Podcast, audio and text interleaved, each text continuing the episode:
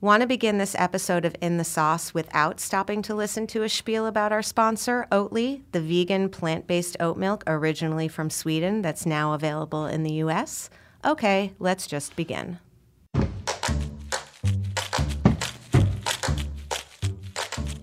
This week, on a special bonus episode of Meat and Three, we find out why the bacon, egg, and cheese, that classic bodega sandwich, is popping up on menus of New York's trendiest restaurants. We did a few iterations of it, and I was trying to fancify it. We tried the sausage, egg, and cheese, and then we tried to put chermoula sauce on it. We used feta cheese, and we're just like taking ingredients of the Mediterranean, if you will, and try to infuse it. But uh, for me, it was like a car wreck. Tune in to hear about the wild journey of the bacon, egg, and cheese, from deli to fine dining, on Meat and Three, HRN's weekly food news roundup, available wherever you listen to podcasts.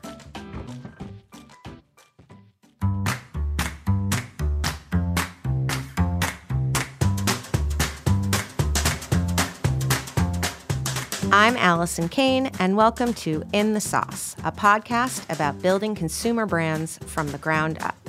I love doing this show because I get to interview everyone from production gurus to marketing and social media mavens, anyone who can guide me on this crazy journey. This is the story of building Haven's Kitchen sauces, but it's also the story of every growing brand because we're all in the sauce. Today, I'm speaking with Pooja Bavishi, founder of Malai, the crazy delicious Indian influenced ice cream lauded by Vogue, NBC, Eater, Grub Street, and CNN. For nearly four years, Pooja sold her ice creams online and at pop ups. This past March, Pooja opened a scoop shop in Cobble Hill where you can find more than 20 flavors. Is that right? Yeah. Wow. Like baklava, Turkish coffee. I wrote this out and I tried to like narrow the list down, but I couldn't because they all sounded so good. So they're like, I'm about to list a lot of flavors. Okay, baklava, Turkish coffee, rose with cinnamon, um, almonds, masala chai, pumpkin garam masala, golden turmeric, a few more. Um, Malai pints can be found at Whole Foods and a bunch of other gourmet groceries in the New York area, as well as Central Market.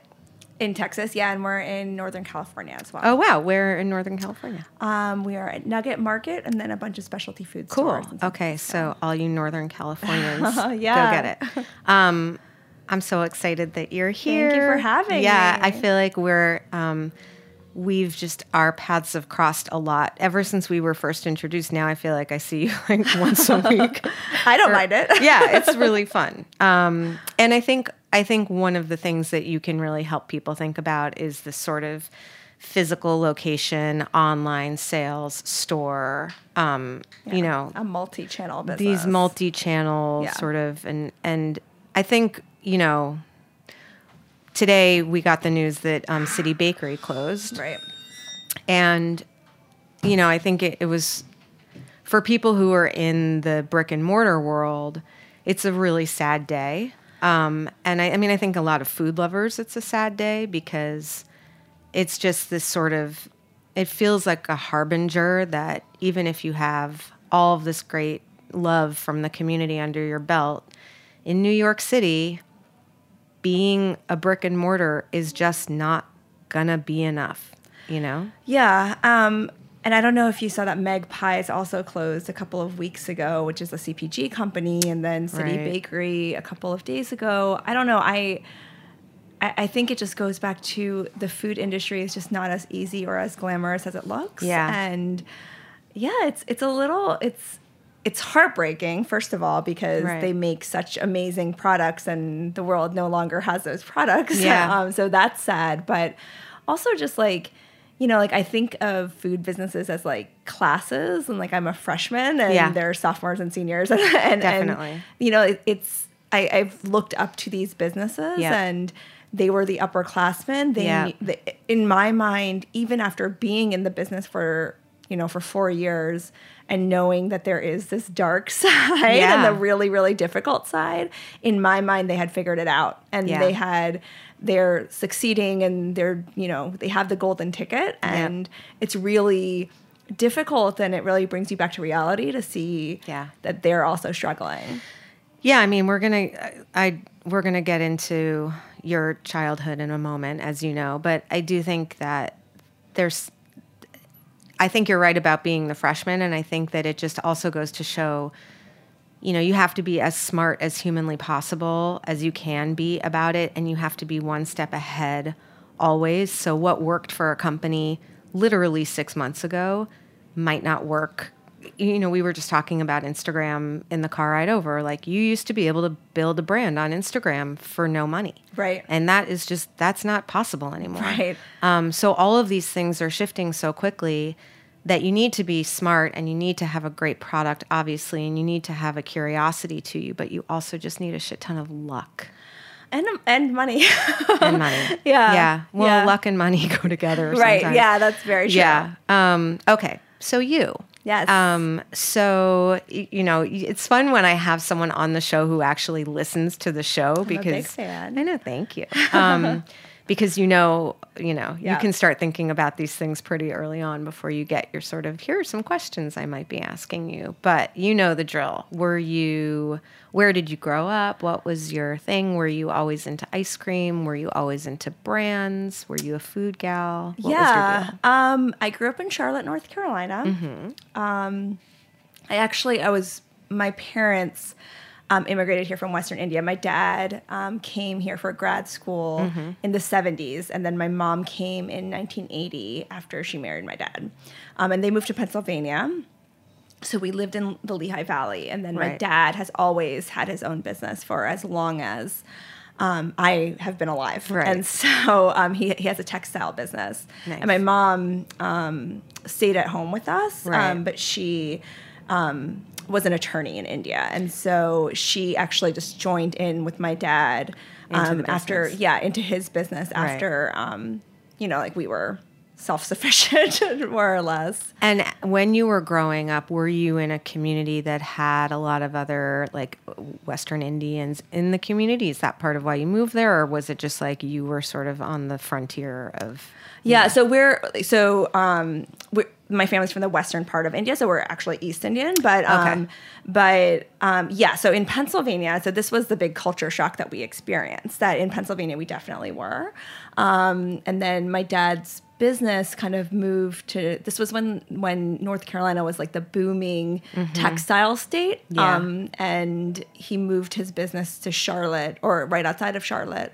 And we moved to North Carolina, which it was 1994. Yeah. It was a major culture shock Yeah. for all of us. Um, and so, no, not as much there. We, we didn't really have, um, we felt like the other. Yeah. Um, definitely much more there than we ever did in Pennsylvania. Mm-hmm. Um, my I mean, I'm from New York, and I felt like the other North Carolina. Yeah, You know, yeah. a lot. And and honestly, Charlotte has changed Yeah. so much. Um, even while I still live there, but um, but the mid '90s was was rougher. And so, were you were you eating primarily Indian food? Because I know that you have this like incredible connection to those flavors. And, yeah, yeah. So I no, I mean like Right. yes, yes and no. My my my mom would cook dinner every single night. Right. Um, and it would be a mix. It would be it would probably be like fifty percent of the time it would be Indian food, and the others it would be pasta and Right. tacos and Yep. and everything like that. But um, and like you know, it's one of those things. Like I feel like this is like true of every first generation, and maybe even like everyone where you don't appreciate Yeah. what you have at home until you don't have it anymore obviously Right. but also like you don't appreciate the uniqueness and and how comforting it was Yeah. until you've left and Yep. so ever since like you know indian food was the norm it was every day it was what was expected um, Mm-hmm. it was exciting when my mom made you know baked Chicken nuggets, lasagna right, yeah, yeah. yeah yeah exactly Yeah.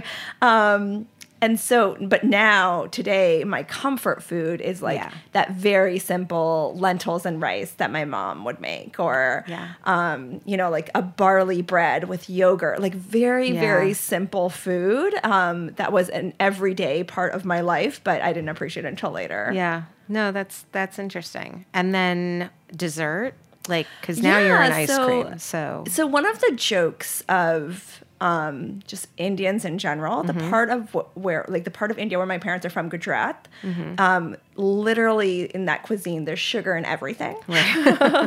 um, like you, like a traditional meal is called a thali, which is Mm-hmm. translates to like this like big steel, stainless steel plate. Um, and you have, and it has like a little lip to it, so like nothing spills out. Right. And you have different piles of food there, Yeah. but your desserts on that plate as well. Right. So it's never like an after meal Right. thing. That's cool. And then like the other thing is that like there's in in like our lentil soup there will be a little bit of sweetness in there. Yep. In the vegetables right, there'll be a little, chutney or whatever. Right? Like, yeah. everything will have a little bit of sweetness. Yeah. Um and and so like you know like I think that like a sweet tooth was just expected. Yes. Like, I I was expected to have a sweet tooth and um and then on top of that like my my mom definitely made desserts Uh-huh. but she never baked Right. um, that wasn't like her thing at all. She would definitely like from time to time, especially when we had like bake sales at school or Mm-hmm. anything like that, she would, you know, read the back of a, you know, Right. cereal box or chocolate chip bag or whatever and bake us cookies and that would be amazing and we would love it and we would eat them until they ran out. Yes. Um, and it would be like a special treat. Um, but it was never her thing. Like she Right. she never like that's not what we expected from her. Right. Um, and we expected a lot. um, and and so I myself, I like I just like became very interested in um in just like in baking. Just like Yeah. we just didn't do it that often. And so I just became very interested in it. I was a very curious child. Like I Uh-huh. asked a lot of questions about everything. Like Yep. it's too bad Wikipedia didn't exist when I was a child. Um, and so a lot of my questions about cooking and baking and things like that, my mom would answer when she knew, but when she didn't, she was like, "Why don't you just try it yourself?" Right. And so I started to. Interesting. So when did you start baking?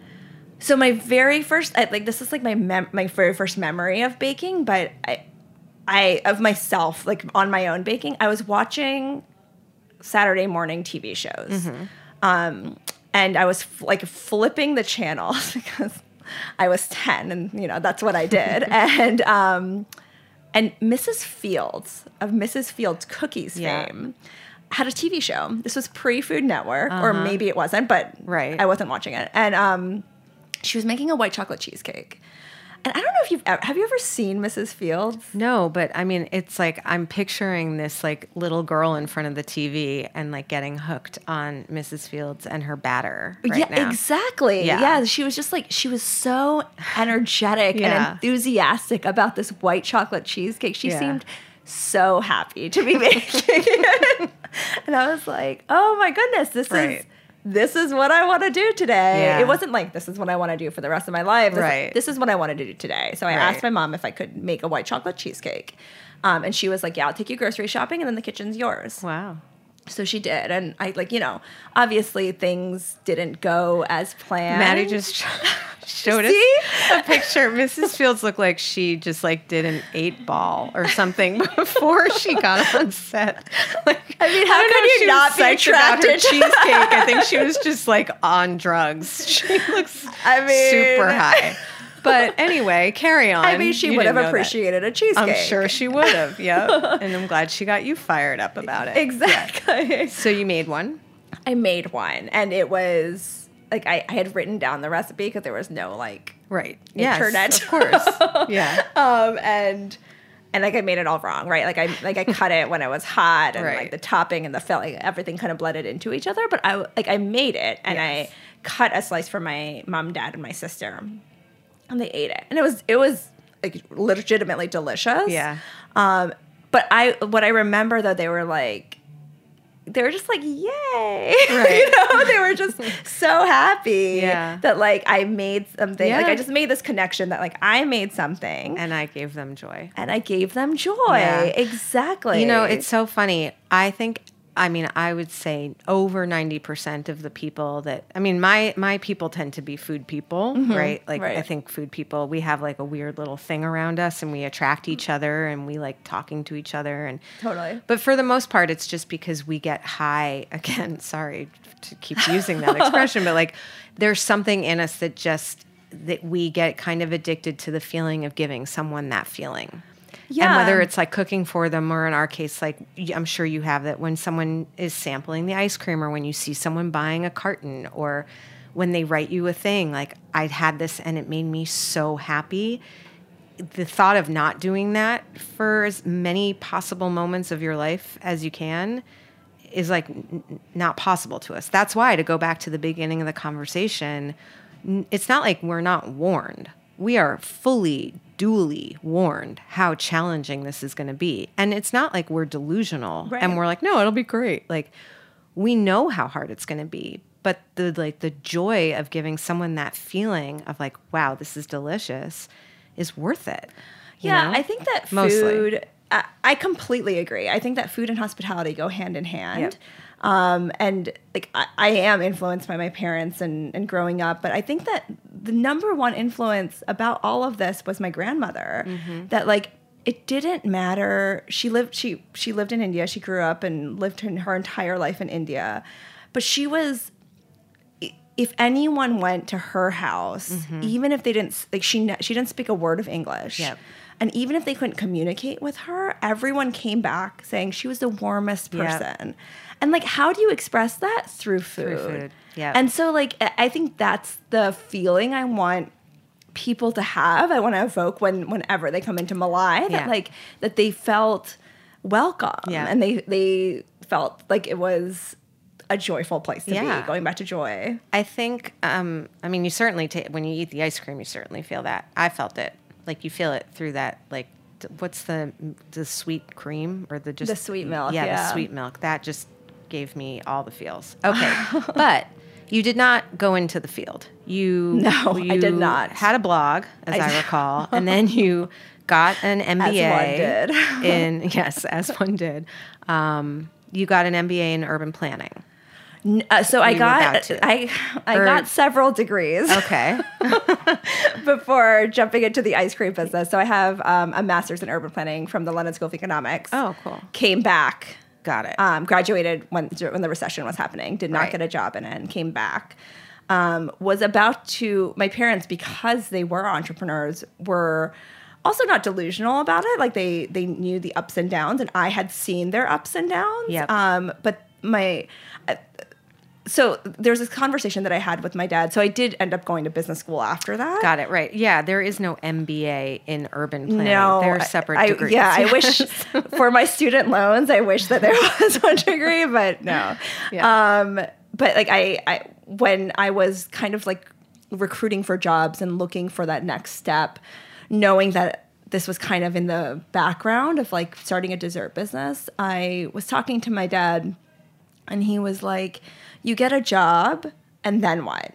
And I was mm-hmm. like, I don't know, Dad. I, I get a paycheck and I get stability. And he was like, Okay, you get stability, and then what? Mm. And I was like, I don't know what you want me to say, Dad. Like, what are you asking? And he was like, Let's say you get 150,000. Then Right. what? yeah. And I was like, then then then that's that. And he was like, But you haven't built anything. Oh. He was like, What are you building I for love yourself? that because you know so many parents are like, you know, get that paycheck Right. and worry about your you stability's know- everything. Yeah, of course. But instead, he was like, "You haven't like build something for yourself. Build something for the future." And so I was like, "Oh, okay. Yeah, Here we go. go. Yeah." And so the folklore has it that you had a dinner party Yeah. and you made ice cream with flavors that contained sort of the spices and the flavor profiles of the food, and the rest is history.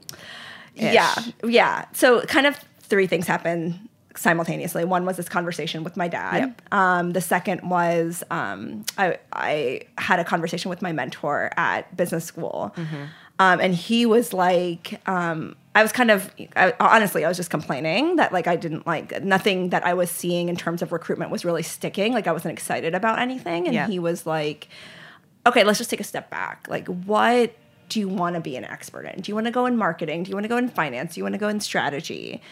And I kind of paused and I said, I want to do it all. Mm-hmm. And he was like, Well, I mean, he even knew that like this dessert business was something I wanted to do. So he said, It seems like this is the only thing you can do. Yeah. And then, yes, I had this dinner party, a Friendsgiving, um, where I made ice cream to go along. I always made the desserts because like you said, I had a blog. um, and I, I was really focused on baking and Right. like bakery aspects. Like I thought I wanted a bakery. Uh-huh. Um, but for the first time, I had made ice cream to go along with those baked goods. Uh-huh. And ice cream has dairy in general, has a very, very blank palate. Yep. So um, it'll carry whatever flavor you flavor it with. Yep. And so um, I just I it, it wasn't anything complicated. I made a star anise ice cream and I made a ginger ice cream, but I put enough in the way my mom had taught me to flavor Yep. savory Indian dishes. Yep. And my friends were like, "This is something that we had never we've never had before." And really, one of them was like, "I would buy this," Uh-huh. and and that was really the shift of like maybe this is a concept that I should move forward with. So then you decide to move forward. I did. Um, and you had to learn a little bit. And I love this because this is, by the way, what Jeni also did from Jeni's. my Um, brand role model. Yeah, I mean, she should be just everyone's just human role model. Yeah, She's just agreed. incredible. Um, but you went to take a little class. And I think that that is a piece that people miss. I think that, you know, it's one thing to want to be all of those things and to build something and to have the dream and to have the vision. There are a lot of people who just want to found a company. Yeah. They don't necessarily want to put in that work or get educated but i like the fact that you went and like went to penn state and took the ice cream class and learned Yeah, like, I think that that's really important. I mean, Yep. I think that I was very, and I, I've always said this about myself to this day, but I was very cognizant of the fact that I was a hobbyist. Right. I didn't have any formal training in food or in culinary arts or anything like that. I had grown up watching food TV and reading cookbooks and Mm-hmm. reading about recipes and how flavors fit together, but that didn't at all make, make me capable Right. of starting a business in this. I think a lot of people misunderstand that. Mm-hmm. And I think that unfortunately these days too there's a lot of this like you go girl, you you you boss lady, you know, yeah, you. And the problem with building people's confidence without building their, you know, um, education is that you get these very lopsided sort of people out there that think they know a lot that don't, but they're being told that they need to be overly confident because that's how you get, you know, that's how you get to where you want to get to. Yeah, and I think that there's some truth to that. Um, I think that there are two kinds of entrepreneurs. I think that there are those. Is, I'm going to take notes. I think there are those that um, that don't necessarily have an expertise in that field, or even desire to have one, um, or even have a desire to have one. Right. English, um, but they they know the right people, or they have the funding to hire the right team. Still. And then there are those that want to be kind of in, like they want to be in the trenches. They like want to be the one who's doing everything, knowing they have that vision of like getting bigger and growing and, and mm-hmm. getting out of that eventually, but knowing that you have to know that in order to move forward. So I'm going to take your two types Yeah. of entrepreneurs Yeah. and add to it because I think that food in particular, and this I will just like say till the cows come home, I don't think you can be type one in food and be long term successful. You might be able to be type one when you're launching a supplement company or, you know, um, collagen. I always pick on collagen a lot in here, but like, you know, but food, you have to know it from the ground up. I feel like not to say you need to. I'm I'm not a professional chef by training, but I know food, you know, and I've had enough experience like in my brick and mortar to be able to go out there and talk about food and cook food. I think I think food is almost like its own little weird world, you know. But anyway, you wanted to be number 2. Yeah, I mean, I think I had to be. Yeah. I think the other thing is that I didn't have funding. Right. Like right like laying out Yeah. there for me for me to like just build this business without without that education. Yeah. Um and so yeah, so I that was the very first thing I did. Yeah. Um and I was actually in my last year of business school at the time, and NYU has kind of a January term. Right. And so instead of taking a class or going on a trip, I um, I went to Penn State for that week, and I learned the com- like commercial ice Yeah. cream making and milk solids and milk. It was a very very math heavy class. Yeah, sure, it's science. it's way, science. Yeah. Awesome. And I came out of that being like, what have I gotten myself Yeah. into? But, right. but it's exciting. Yeah. on that note, Yeah. we're going to take a break. We're going to come back and we're going to talk about um, how you figured out everything from pricing to branding to like when you knew you had a business. So we'll be right back.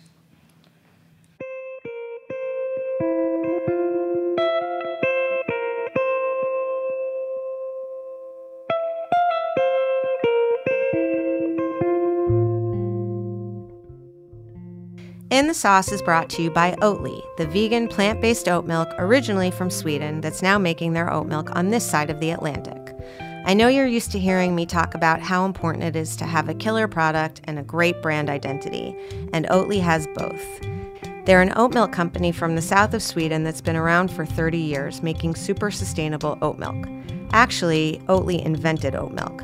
Now they're in the US, and people are loving it. If you haven't tried Oatly, I highly suggest it. It won't change your life, but it will certainly change your mornings. You can check it out at oatly.com. That's O A T L Y.com. Join Heritage Radio Network on Monday, November 11th for a raucous feast to toast a decade of food radio. Our 10th anniversary Bacchanal is a rare gathering of your favorite chefs, mixologists, storytellers, thought leaders, and culinary masterminds. We'll salute the inductees of the newly minted HRN Hall of Fame, who embody our mission to further equity, sustainability, and deliciousness. Explore the beautiful Palm House and Yellow Magnolia Cafe, taste and imbibe to your heart's content, and bid on once in a lifetime experiences and tasty gifts for any budget at our silent auction. Tickets available now at heritageradionetwork.org/gala. I'm back with Pooja Bavishi, founder of Malai Ice Cream. Okay, so you get back from Penn State. You're like, I'm going to do this ice cream business thing. Just walk me through sort of your first steps. A, how did you find any money to do it and what did you need money for? Yeah. B, were you immediately thinking, did like were you thinking about pints and were you thinking about you know store distribution or were you thinking i'm going to have scoop shops all over the us or you know how did you figure out step one through five and what were they? So uh, the very, very first thing, um, you know, after I had the concept and knew I wanted to do Indian-inspired flavors, and I had already had the name Malai and, and all of that, um, the very first thing was I wanted to establish my branding. The reason for that is that uh, It's fun. obviously, well, it's fun. Um, I actually think it's kind of stressful. I'm not going to lie. that's fun, right um, but I obviously knew that it was a very, very, very saturated market. everyone should pause your podcast right now go to malai m-a-l-a-i and just look at how beautiful those pints are Oh, thank you. and then you can come back. I think we can keep talking. back, we don't have to wait for them to do that because that would be silly. But then Yeah, come back. Okay. Yeah. um, I, I should preface by saying that I have a very, very, very talented designer. clearly. Um, but I I knew what I wanted though. I, I will say that for I, I I couldn't really picture what it looked like, but what he he asked me, he said, "What are three words Yeah. that you want the brand to kind of evoke?" That's a great question. What were they? and I said I wanted to evoke um, like high end luxury. High end luxury. Yep. Um, I wanted to be global, and I wanted it to still be approachable. okay. Um, because I knew, like, even though I knew these flavors and the kind of like the direction I wanted, like the the brand to go in, I also was really well aware of the fact that there's so many, um, like, kind of like quote unquote commonplace desserts that had entered the luxury market. Yep. Um, but ice cream hadn't, and ice cream was ex- in the middle of experiencing this big boom. Um, started definitely recalibrated market by Jeni's, and um, like where there was much more care into which ingredients were going in, Yep. and like making your own ice cream base from scratch and using whole ingredients and really putting a lot of care into that final product. Um, and I wanted to enter that space as well. Right. And the, I mean, I think it probably went hand in hand, but the flavor profiles got much more sophisticated and, and way beyond sort of, you know, w- chocolate ice- vanilla strawberry Exactly. yeah 100% and like you know things like overrun, which is the amount of air that's pumped into the ice cream, and butterfat content, like became a like more commonplace. Like our customers ask about that now. Interesting. Um. So and like obviously, you know, like where does your dairy come from? Right. And, and you know, just like it. There's a lot more thought that's put Mm-hmm. into ingredients and process, and and I want I wanted the branding to reflect our product. Yep, it does. Um, so that was step one, and step then one. What, Right. what what was your plan? I mean, what, did you think I want to Did shop, or did you think I want? No. So when I started, I a hundred percent like Did not want brick and mortar. did not want brick and mortar. Like Yeah. no part of me wanted brick and mortar. I wanted to be a wholesale company and I wanted to do events. Like those were the two things that I wanted to excel at. Yep. Um, and quite frankly, the reason for that was um, two. There were two reasons. The main one was that I didn't want to be in the service industry. I'm Yeah. not going to lie. Like I like they. Yeah. I think that that's what you're judged on. Um, and I didn't. I didn't want to. I wanted to be judged by my product. Yep. And the It's second, also just it's just so expensive. and the New second York, one yeah. is that like brick and mortar in New York is just really expensive. Exactly. And so I, like I just didn't want to take that on. Yep. Um, and so what I what is the challenge there though is that it's hard. Um, so what I, I used a little bit of my savings and my parents helped me out at the beginning. That first year was definitely like a very proof of concept year. Like Mm-hmm. I did um, Hester Street Fair once a week, which you know obviously it's such a kind market to small food businesses and Mm-hmm. small food entrepreneurs. Um, so I did Hester Street Fair and I did Fulton Stall Market at South Street Seaport. And just to clarify, you weren't doing pints yet, or were you were And, just like, doing s- scooping at the just fairs? Mm-hmm. scooping. I would, you know, like I would get labels made from Vistaprint Mm-hmm. if someone want and get pints off of Amazon if someone wanted a pint. Yep. Um, but those labels weren't even freezer friendly, so they would wrinkle in the Yep. freezer and like you know things like that. Um, and then at the end of that summer, so you know, just honestly, just figuring things out. And I think the thing to note here, though, is that because I didn't go directly into wholesale, I did do this like direct to consumer Yep. give, scooping at the beginning. That is kind of what we were known for. Uh, like that's what we got to be known for. Well, it also was such a great opportunity. You know, people want to get right to it, but the reality is, is like you get a lot of information from these farmers markets and these small. You know, in our case, like in our own cafe, like you get immediate consumer Yep. feedback. Yeah, it's you- great. yeah. It's very valuable. I mean, and everyone, you know, everyone who's come on here has said either they're really glad that they took a little longer to do the testing they needed to do and just to see where the consumer felt about things, or they wish that they had done a little more because they could have saved themselves some time and money later on. Yeah. You know. So this was this was good. I mean, right, whether it's or a not it low was like your barrier to intentional, entry. yeah. exactly. Um, at the end of that, so literally, I was selling like once or twice a week, and at the end of that summer, um, a New York Times food writer was walking by Hester Street Fair, and he liked the ice cream, Mm. Yeah. and we ended up in the Times, which was so generous, and Yeah. so we were so not prepared for Yeah. it. so what happened? Did people So go to your website and then you just they realized they, there's there's no way of buying the ice Right, cream. yeah. Um, and they kind of gave up. I mean, what really happened is that we got our first wholesale accounts through Awesome. through that, um, and we f- that's how we figured out how to ship ice cream tr- through trial and error, literally through my apartment. Like we Yeah. were like when I say we, I really just mean me. Was, did you get like a commercial freezer in your apartment? I had three chest freezers in my apartment. I had a countertop um, commercial ice cream maker Mm-hmm. that made half a gallon at one time. Oh my gosh. Um, and and yeah, and that that's how I, I use my stove, my apartment stovetop. right. Um, you know, and and like I, I could have had. I think that this is the thing that like I I didn't have steps one through five. Right. You know, in in March when I was like kind of figuring things out. Like Right. you know, I had my LLC established and I had my branding and I had my permits and and Mm-hmm. things like that. Um, but you know, like steps one through five kind of change Yeah, as for you kind of go through those first couple of months. And so even though like I established everything in 2015, I don't think I actually was a business Right. until later. So 2016 is when we got into Smorgasburg. Mm-hmm. We understood high vol- higher volume.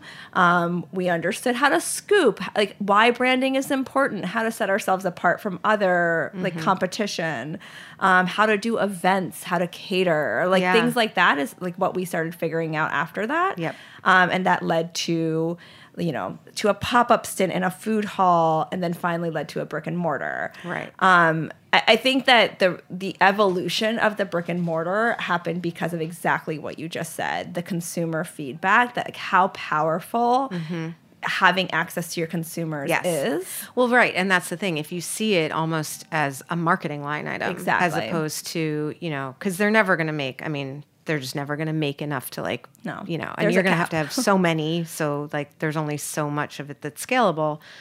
But if you think of it as like research and you know marketing and uh, you know that direct touch with your consumer all these d2c brands i feel like are making these sort of experiential quote unquote like experiences right Yeah. you just have one built in right Yeah, exactly. I mean, you know, obviously it also offsets the lower margins of wholesale. Right. Um, but it's also extremely For half the seasonal. year, right. Exactly. like we're already Right. experiencing. I was like, well, does it? I mean, I don't know. I'm gonna, you know, guess on the math on that one. You know, I mean, I'm sure. It's, again, like, you know, I'm sure yes to some extent, but it's not the moneymaker. it's not the moneymaker. Right. It's our test kitchen. Right. It's a way for for our consumers to experience the brand. So when did you know that you had? When were you like, okay, Dad, I'm building something. Like I now I feel like I have a business.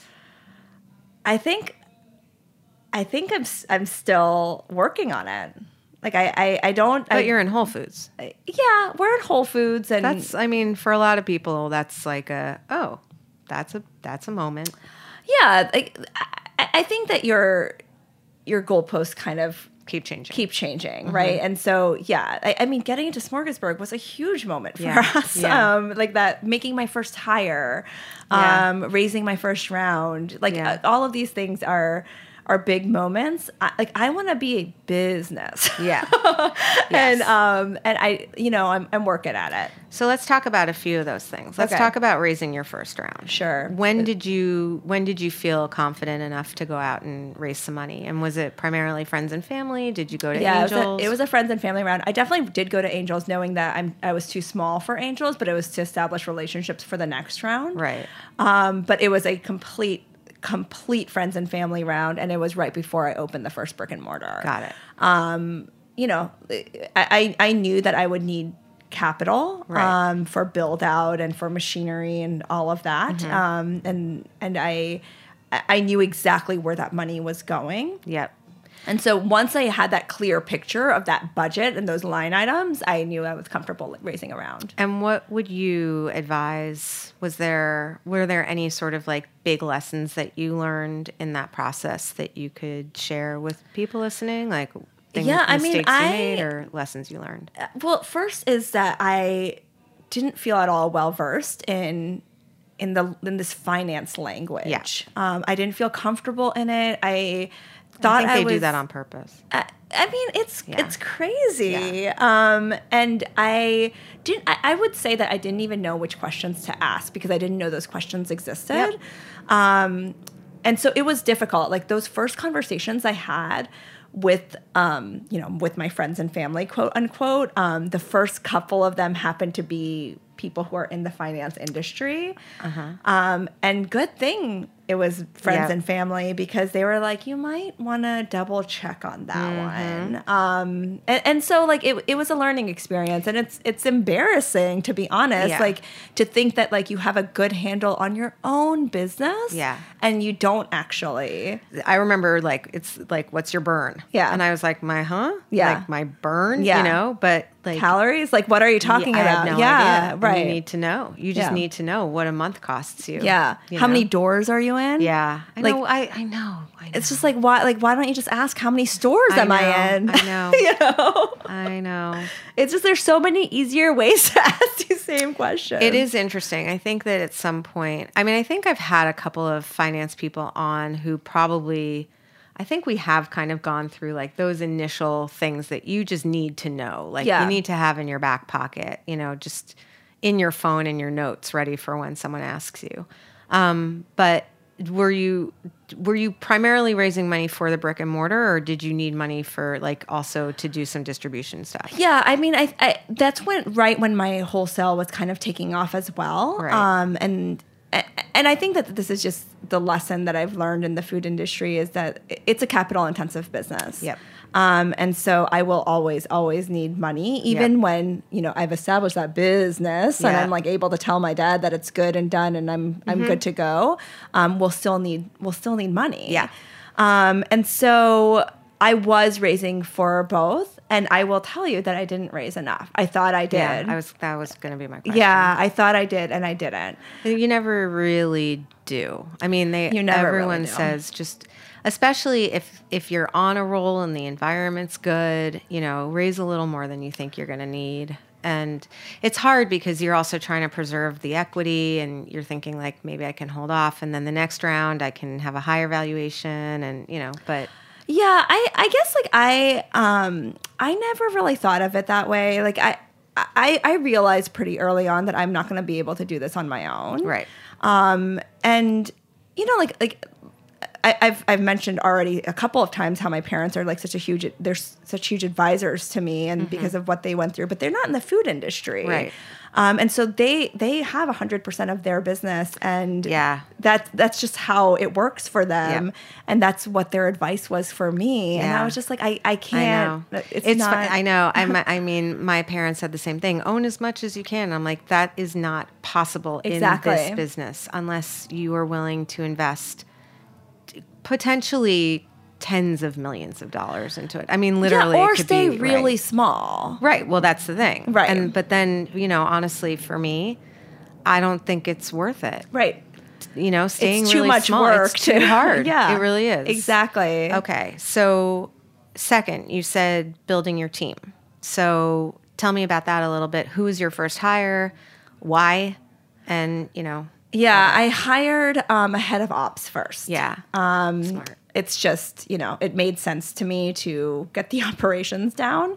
Um, and I, I didn't really hire outside. I haven't really hired outside of that. I have a kitchen manager, um, and I have a front of house staff for my shop. So, you do sales.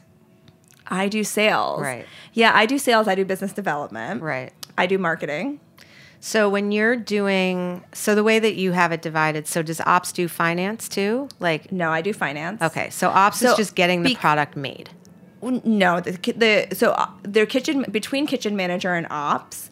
Um, it, I I think it's helpful to know that the, this is such a multi-channel business, Yeah. and so not only is there the store operations, but it's wholesale operations, Right. So um, and it's combined. events operations. Got it. Makes sense. Um, so making sure that you know we have enough product, of course, but also making sure we're staffed, making sure we have enough supplies, lowering costs for everything. Got it. Um, you know, like business development for the event side, things like that is what my ops manager does. Mm-hmm. Well, that's a that's a lot, and it's, it's a lot. Yeah, a lot of multi. I mean, I have a completely different team for sauce than I do for the brick and mortar. Yeah, and I would uh, like I obviously would eventually like to get there. Yeah. I don't think my wholesale business is that big yet. Right. Um, that I feel like I can hand I like I can handle Right. a lot of the wholesale and that business development and that marketing and sales and stuff like that. But um, but hopefully we get to a point where I have a different ops manager for every single channel that we have. Right. And then you are going to Central Market and you're going to the Whole Foods meetings and you're and you're looking at the reset schedule for frozen and you're planning out the trade spend and all that stuff. I am. Wow. Yeah, I um I am. And I, I I will also say that I'm good at it Yeah. 70% of the time. Yeah. Okay. Um I'm like I'm I'm I definitely miss deadlines and I definitely um, forget to follow up because there's a lot going on. Yeah. Um and so yeah, it, it, it would it would definitely benefit me from, but like it's it's also one of those things that like I've now been in it, and this goes back to the two types of entrepreneurs Mm-hmm. that like I I did learn. I was in it. I was doing everything, and that makes me that makes it that much harder to give it up to someone else. Yes. Because the institutional knowledge that Yep. I possess to be able to train someone in that Yeah.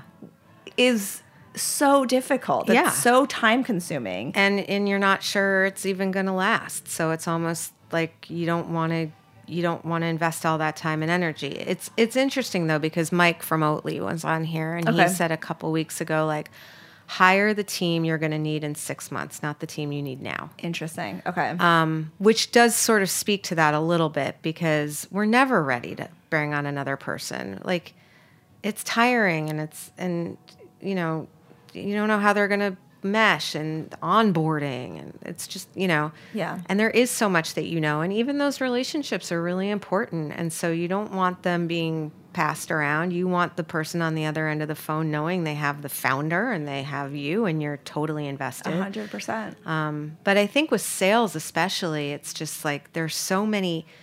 You know, if a sales meeting at this point in our stage as sort of freshmen is like 90% the mission and the vision and the, and the product and the story, and 10% of it is like the trade spend, how many demos, how many, you know, like OIs or TPRs or whatever the hell they are, Right. right?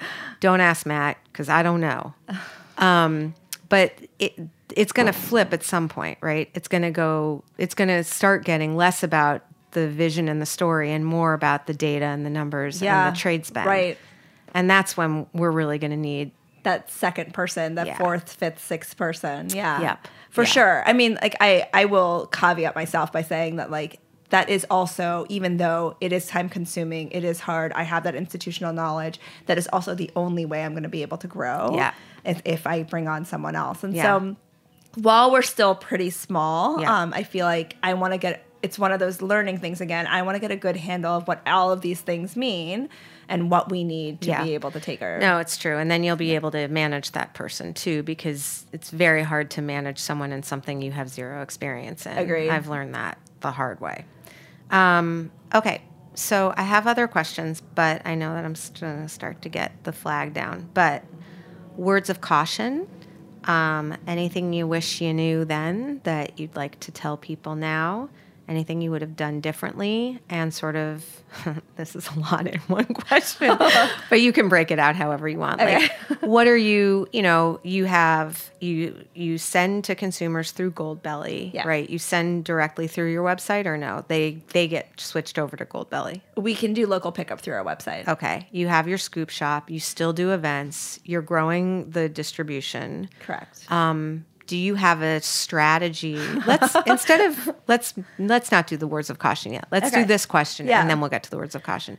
Do you sort of break it into a pie chart of these are the different places that we sell? This is how much I want it to be of the pie, and this is how I plan on sort of growing each piece. Yeah, I, I do and I don't. So we have been in brick and mortar for about eight months now. So I don't think that there's enough data or enough experience in there, Right. especially Through the off winter. season. Yep. Exactly. Um, for me to know um, like that next step with brick and mortar. Do I want another store? Do I want multiple stores? Do I want a franchise? I don't know yet. Right. What I do know is I absolutely want to focus attention on distribution Yep. and wholesale. Um, like I think it's really important, especially with you know with social media, with marketing dollars, to if you're getting your name out there, but you have no way of getting product. That's our them. problem. Yeah, Yeah. exactly. It's that's the problem I want to solve. Actually, Yeah. like I, I want to be able to either say you can you can order online and we can ship to you, Or go to Whole Foods near you. or go to the closest store near you. Right. Yeah, exactly. And so th- that's what I'm focusing energy on for Right. 2020. Yep. Um, and then like I, like the way I look at events and catering, they're actually honestly so fun for us, Mm-hmm. and I think that that's like a great way to have like a relationship with your consumers. Absolutely. Um, and so they're just icing on the cake for Yeah. us. That like I, I, I just love doing them, and I love to be able to kind of take our cart where we started with Yeah. our ice cream cart and take them to these like you know the, the events where it's like the happiest day of someone's life. No, you know? it's totally great. Yeah. I'm just thinking maybe I should get married in the summer so I can have Malai there. um, so before we get into the other one, I want do want to ask you one more question about the wholesale piece, which is, um, do you have a way? You know, ice. cream thanks, Matt. He just gave me like the hand. Um, do you have a way of speaking to buyers? Right. So as you said. There's only so much space in the frozen Yeah. set, right? Right. There is more sort of there are more ice creams now. There are many more regional ice creams. Yeah, I feel like now. How do you sort of differentiate yourself, Yeah. and what are what are what are your main sort of like compelling selling points to a central market who's not in your backyard? But what made them? What? How'd you get over the line with them? Yeah. I um I- always go back to a friend of mine is a reporter and he covered us from the very beginning. He covered us at um, in 2015 at Hester Street Fair.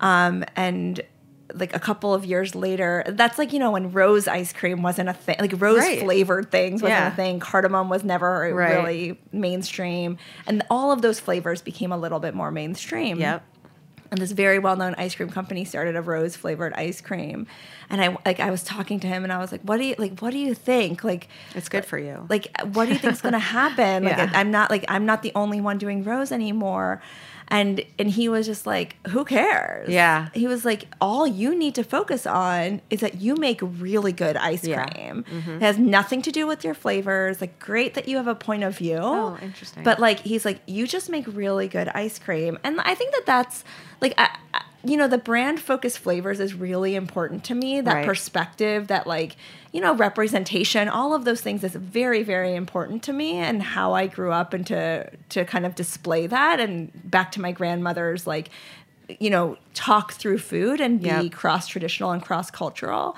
but also we make really good ice cream Yeah. um, and and that's what it comes down to. Like it's unique flavors, but it's flavors that are approachable and and that you will be able to connect to, even if you've never heard of them. Yeah, and I mean, I would say, yay, if a mainstream brand is making rose ice cream and yours tastes better, Yahoo! That's the best thing that could possibly happen Yeah. to you, right? Because they can try it on them and then they can move over to you. Right. And like the thing is is that rose flavored ice cream for a mainstream brand probably won't work, right? Right. Like their audience is a little bit different and Right. like we have a separate audience as well. Right. And so like like there's a reason why there is intense competition in ice cream. There's a reason why there's so many brands and there are these regional and local companies coming up is because there's room for everyone. And everyone has their own customer base and their own market, and so I'm, like I'm not scared of that, Right. Um, but like I, it, it did like when we're new and we're just up and coming Yeah, sure. It's it's just you know I do want to make sure that we stay in our lane and that we're we continue to do what we're best Yeah, at and make a great product. and make a great product. Okay, so now words of caution or advice or something you wish you had known. Yeah, I think I wish I, I I say this a lot that I wish I had known how lonely it is to be an entrepreneur. Um, I, I think that there's a certain um, romanticized aspect of being an entrepreneur, especially in the food industry. Yeah.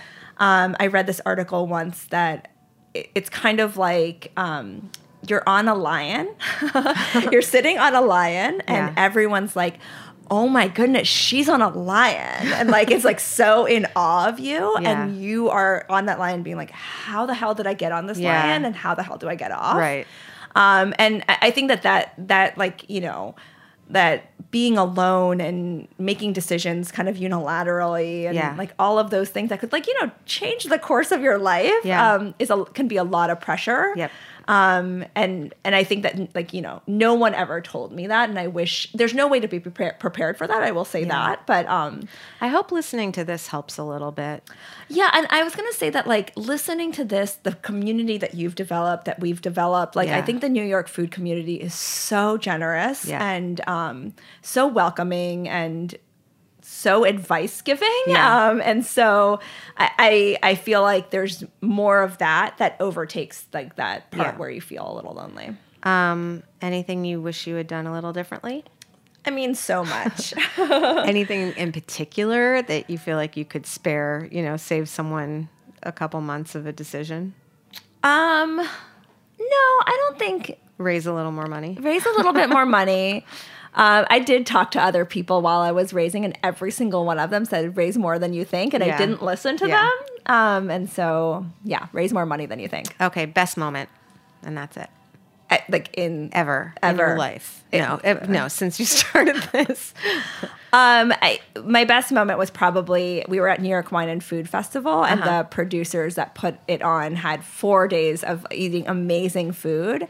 Um, and one of the people who put it on emailed me and said that the best bite that she had in the four days of New York Wine and Food Festival was our rose ice cream. Wow. That was oh, That just gave me chills. Yeah, that was All right. happy. well, that was a great way to end it. Thank you so much for being you. here, Pooja. This was so fun. Matt, thank you for letting me go a little bit over and for being the best engineer in the whole wide world. Um, if people want to buy your ice cream, go to Malai, M A L A I Dot co dot co. Um, follow um, on Instagram. at Malai underscore ice cream. Awesome. And if you want to go on Goldbelly and buy it from them, you can do that too. You just search for us. Um, and again, those stores. Okay, thanks for listening, and we'll be back next week.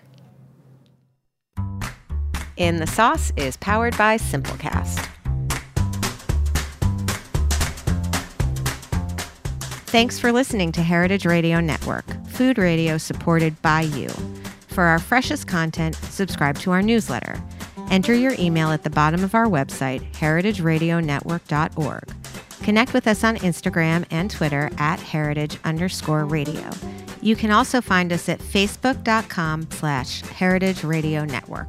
Heritage Radio Network is a nonprofit organization driving conversations to make the world a better, fairer, more delicious place. And we couldn't do it without support from listeners like you. Want to be a part of the food world's most innovative community?